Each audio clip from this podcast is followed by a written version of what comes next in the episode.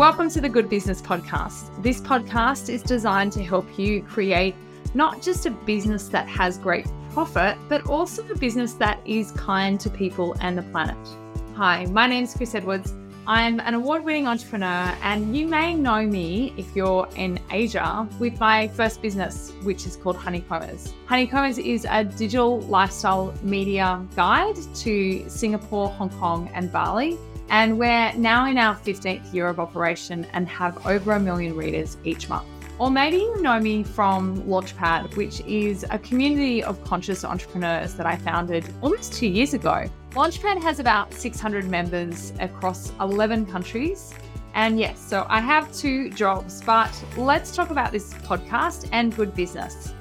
In this episode, we chat with the delightful founder, Tali Goldman, who founded a business and a social enterprise called Market for Good. Market for Good is the first marketplace for sustainable impact, and it supports 10 of the United Nations Sustainable Development Goals. Market for Good allows companies like Johnson & Johnson and Citibank, who are both customers, buy products on this marketplace that, for example, like corporate gifts, and that allows them to implement their CSR goals in a measurable way. All right, let's get into it. Hey, Tali. So lovely to have you on the pod. I'm really looking forward to today's chat. Thank you. I'm looking forward as well. Awesome. All right. Well, let's start at the beginning. Uh, yeah, I, I wonder if you can just share your journey. You've had a number of businesses before Market for Good, but yeah, maybe you can just share how did you end up doing what you're doing?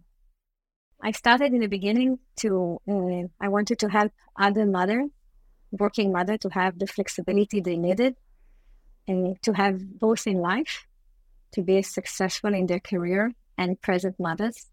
And this is where I started. Then uh, I was recognized by the Singapore government as a social enterprise, and they asked me to help another 48 charities in Singapore. We're talking about close to 50,000 people. They asked me if I can help all of them to have sustainable livelihood. So uh, it was, of course, single mothers, uh, low income families, people with physical disabilities, mental disabilities, families with children uh, with different kind of needs, ex-offenders families. Uh, and this where my start, my journey started to scale the impact that we are doing. Uh, when I understood that uh, there is no way to help so many people other than created a platform that's called Market for Good so to give visibility to many thousands of uh, people, creating a fishing rod for them. So they have visibility, they can sell the product and services to MNCs, large corporates, and by doing so, we empower them.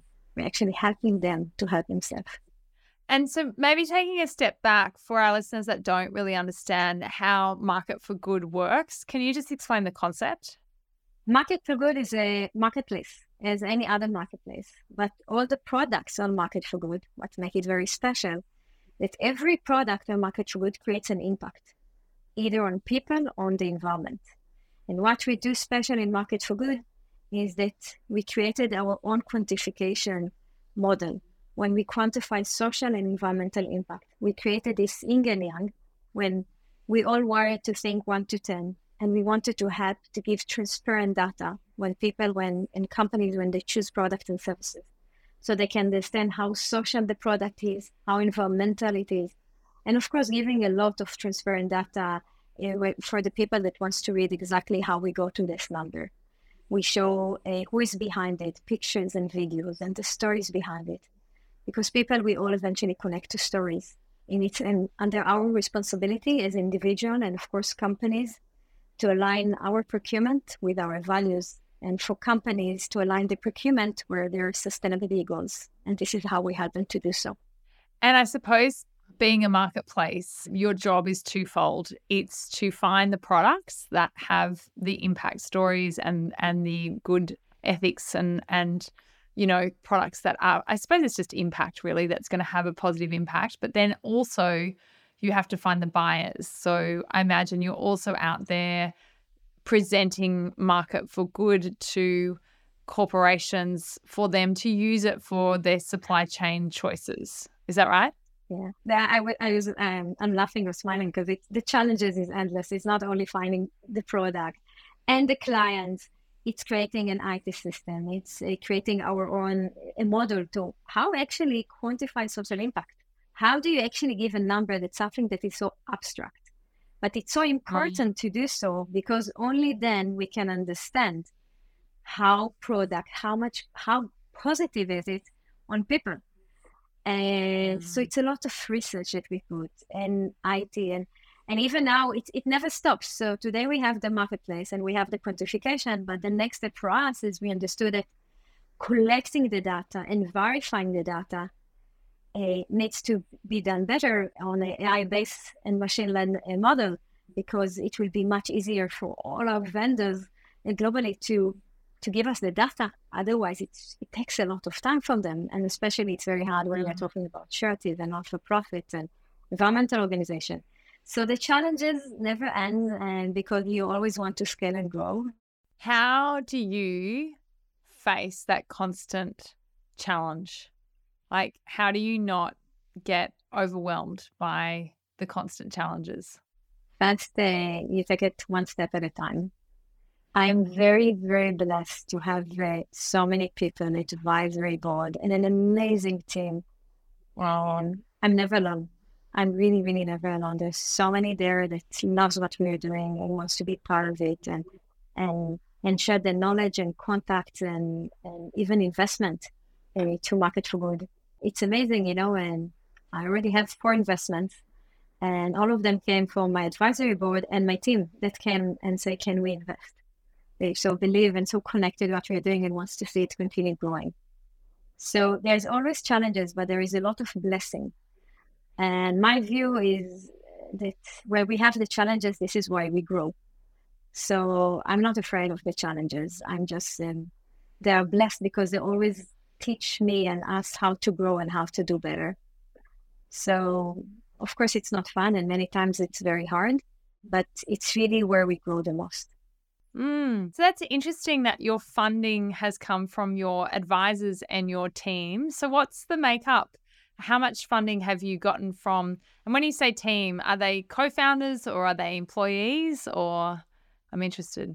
It's really interesting, but they're all employees and somebody from my advisory board. And I didn't start yet to, you know, go through, you know, large investors or VCs. Uh, they're all um, we actually have more than a quarter of a million US dollar investment into market for good that people that came to me.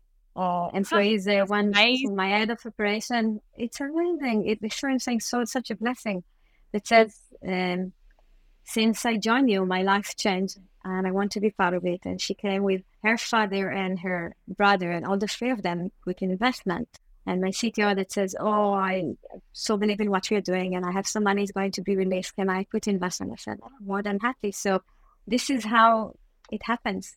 So of course, it's not. That, don't think that I'm sitting and everything comes to me. I work very hard. I really work hard. I put all my heart and soul and time into what I'm doing because I really believe that our highest purpose in life is to help others, and I'm, I feel very blessed that I'm fulfilling my mission in the idea of helping others. But uh, you know, things the universe is very generous and people are very generous and coming and helping and and being part of it. And tell me, how did you come up with the idea of Market for Good? Like, was there an, a moment where you were like, "This is missing, and this is what we need"? Like, how did it, how did you join the dots? It's amazing how it happened. I was um, so because I'm recognized by the Singapore government as a social enterprise. A few years back, I think four or five years back, about four I was sitting with a, a, a mentor, so they actually uh, subsidize a mentor. And back then, it's where they they come and say, we, "Would you like to help this?" Uh, it calls Project Heartlift. It put under one umbrella 48 charities.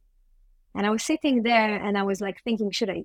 Yeah, I really, I'm so honored uh, that they believe I can do it, but it's a bit scaring as well because you know uh, so many people are you can influence them and make difference in their life and you need to do it well so i was sitting there and he to i'm so honest told me i don't think you should take it he said what happened if you failed and this is where i understood there is no failing here there is only success you cannot fail because there is nothing So whatever you do, we just will do better.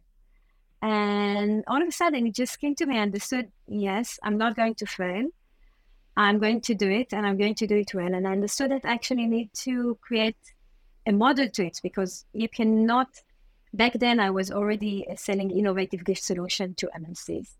And I said, okay, I have the connection, but when you meet one on one people, how can you, you know, share so much, so many details and so many products? And I said, okay, I need to create a system to it, and I need to give all of them a stage. You know, I, to really scale impact, the only solution is to bring it to an IT and code the solution, and this is what we did. And I'm I have master in system engineering, so I'm coming from this area of uh, information systems. So I knew that this is the solution.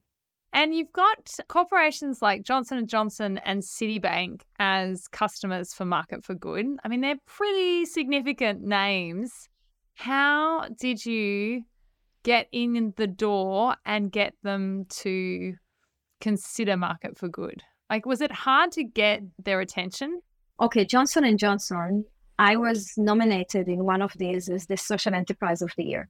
I don't remember it was 2019 or yeah, and I was invited to the Istana, which is the president house. During this event, there was the represent somebody from Johnson Johnson that represented Johnson Johnson in the event, and one of my colleagues just came and talked to her.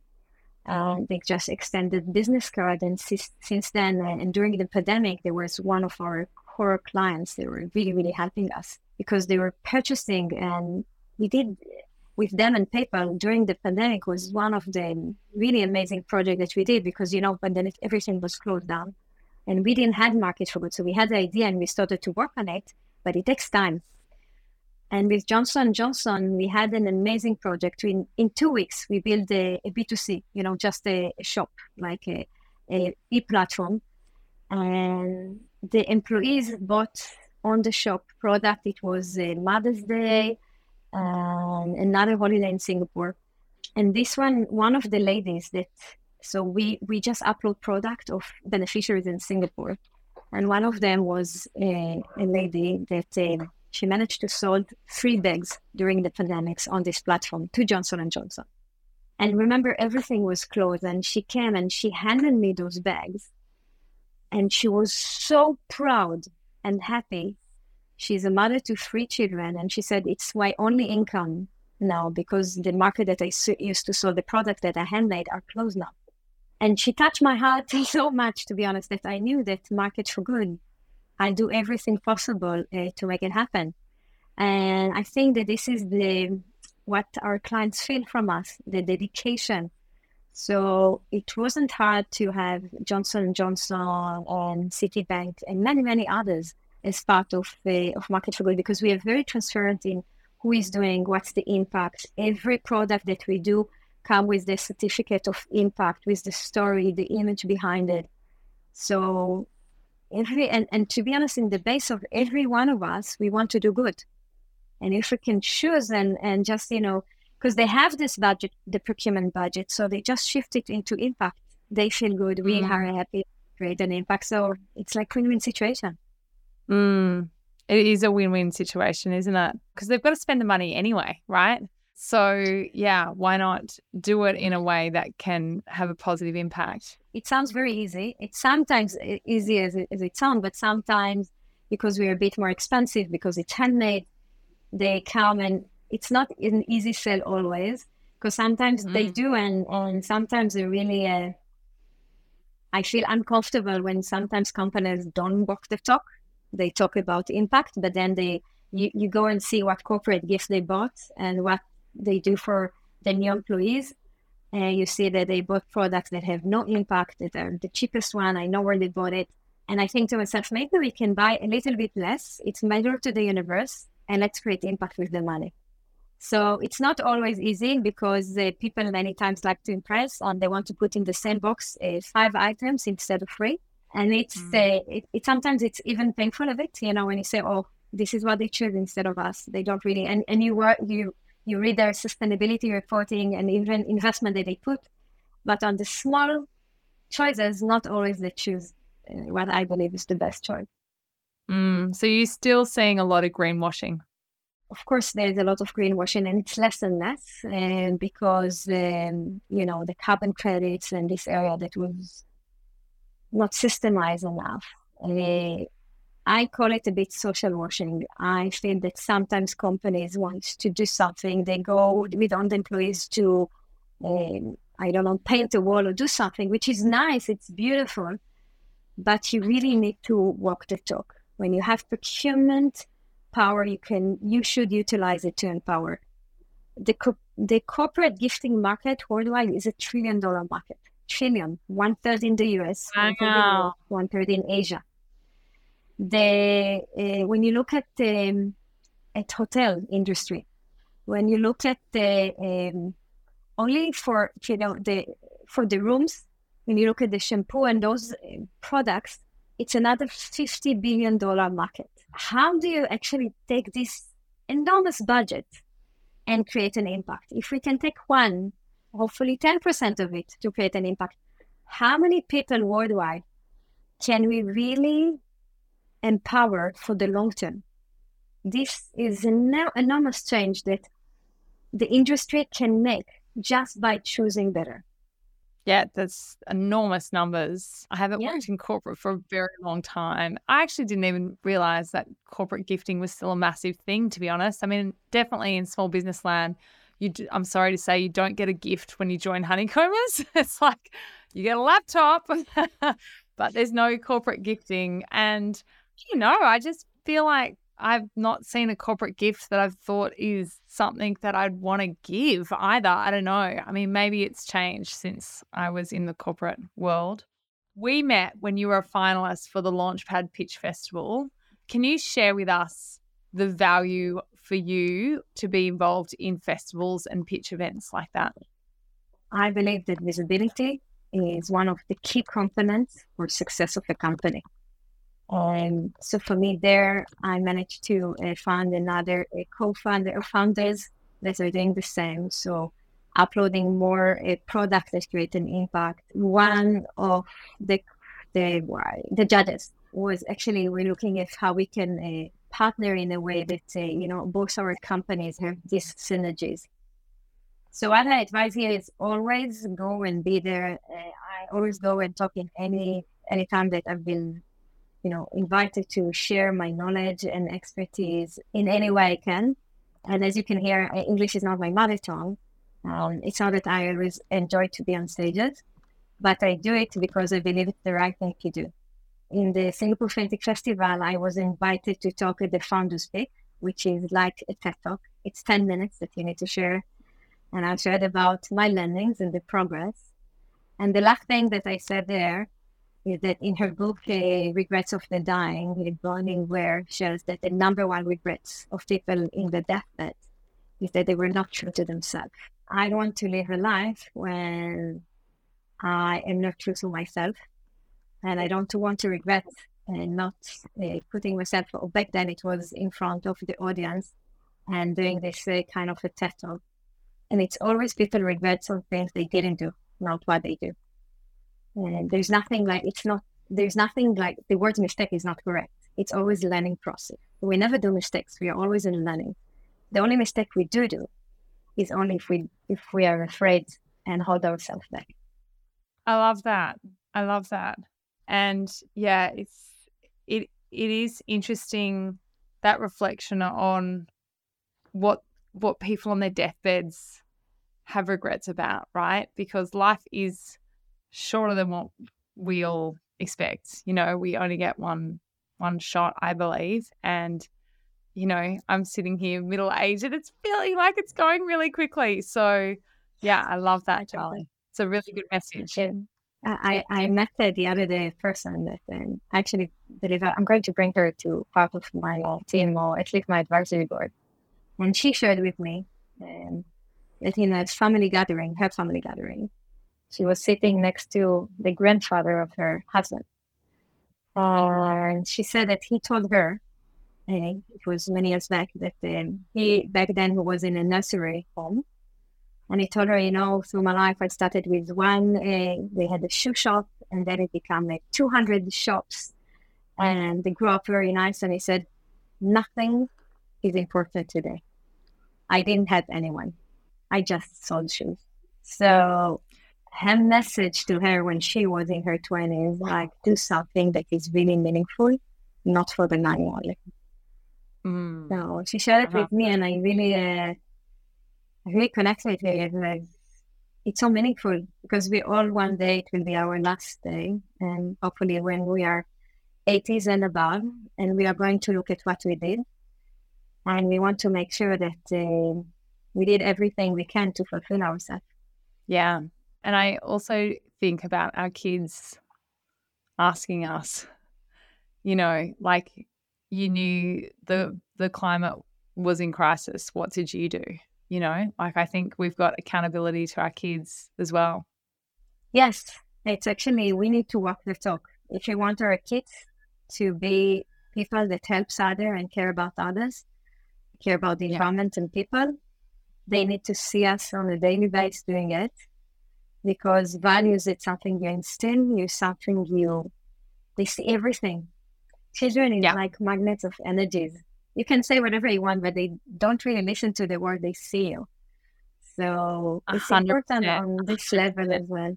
Yeah, and action like they they 100% there's no point saying something if you don't mean it particularly with kids right because they they pick up everything and actions speak a lot louder than words so tali what's next for market for good so you've just secured some funds what are you working on right now how are you intending to grow the business Thank you for asking a very good question, to be honest. We are, as I said, there is always the next step. And now we started to work on the an AI machine learning based tool where we'll be able to collect the data from all the vendors and helping them to really uh, very quickly uh, quantify the social environmental impact, the carbon emission. So it will be easier for them to share the data, for us to collect the data, to quantify it.